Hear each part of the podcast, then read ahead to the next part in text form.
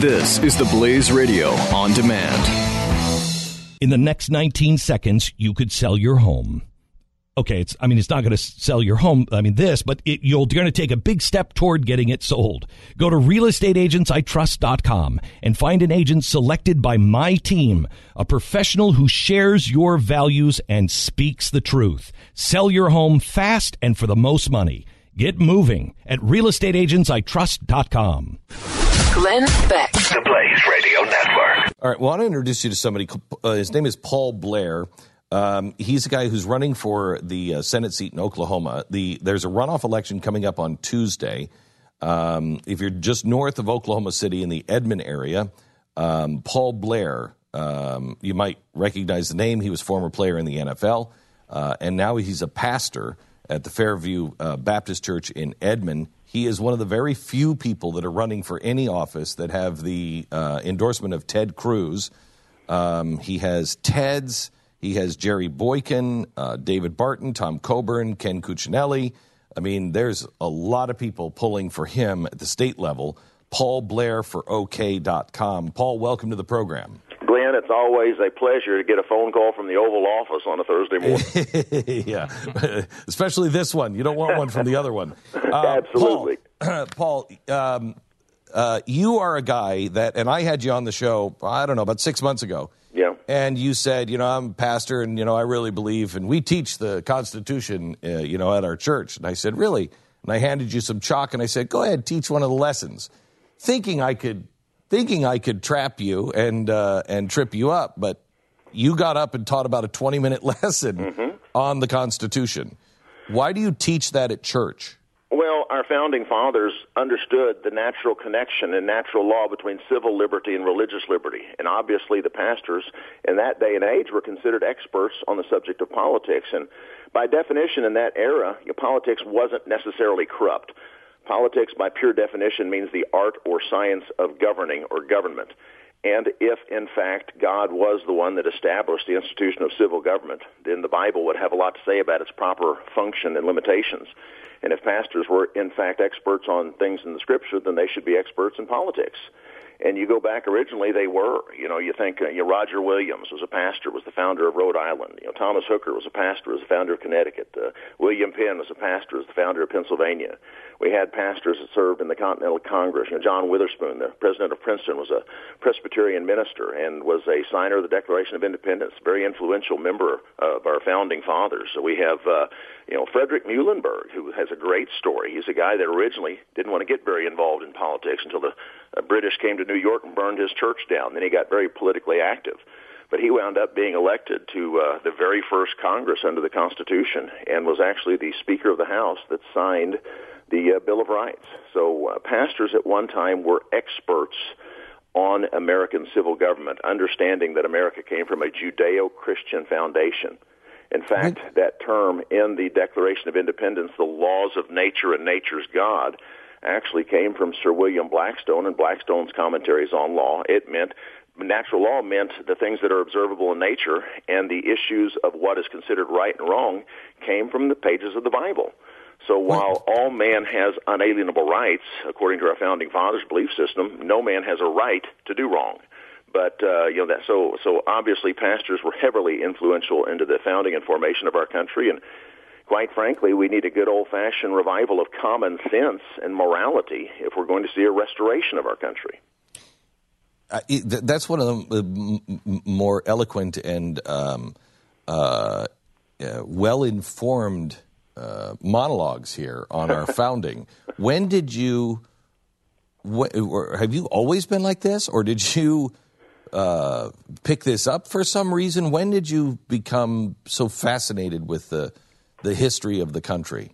Well, you know, obviously, I had known of Dave David Barton long before we became friends, and, and uh, you know, being a pastor, I'm all, I'm a student. I love to read. I love to research, and uh, you know, Acts 17:11 is one of my favorite verses in the Bible, where Paul praised the Bereans for the fact that they listened to him, but then they got in the Bible to make sure that he was correct. So I'm one of those people that I love to listen, but then I'm going to make sure that uh, what you said is true. So, you know, I, I began really studying this. Really, Glenn, it was back in about 2004. I'd only been pastoring about three years. And quite frankly, I was uh, just watching, uh, I was reviewing some sermon notes on a Sunday afternoon, and I saw a couple of television shows back to back. I, saw an old Andy Griffith show uh, back to back with a modern commercial for a modern television show, and it really just struck me. Uh, at the time, I was only about 40, but I was amazed at the incredible free fall in morality uh, that had effect, that happened in our country just in my short lifetime. And what what what hit me is was uh, well, Lord, you're coming soon. But what if the Lord doesn't come for another 20 or 25 years? You know, if the Lord Jesus returns today, then hallelujah. But if he doesn't come for another 25 or 50 years, what kind of America are my children going to be raising my grandchildren in? And what kind of America are my grandchildren going to be forced to raise my great grandchildren in? Well, that's worth fighting for. You know, when I thought back in Scripture, it's, never been left up to the media for cultural change. God never called on educators for cultural change. You go back uh, to to Genesis uh, you know, five, and you see that God raised up an Enoch to proclaim to the to his generation and warn them of their ungodliness and, and challenge them to repent. You go through all the pages of Scripture; it's always been the pastors that were called to do so. And you go to America's history; it was the Great Awakening. You know, Jonathan Edwards, beginning in 1729, going all the way through through uh, Whitefield and into the 1770s. It was that great spiritual revival that really brought America together and prepared us for that signing of the Declaration of Independence. And then if it wasn't for the pastors of the Black Robe Regiment, there never would have been a, a war for independence. So, you know, I understand the, the, the effect that pastors can have on the culture and we're supposed to have. You know, uh, John Adams once made the statement that uh, our Constitution is made only for a moral and religious people. It's wholly inadequate for the government of any other. A great preacher, Charles Finney, from the 1800s, who led in, in a fight against slavery, made the statement that if our, if basically to summarize, if our politics ever goes to hell, the pastors are responsible for it. So, you know, I, I take that uh, seriously, and Okay. uh, you know, we're So- trying to engage and make a difference. And you know, my section of the wall is here in the state of Oklahoma.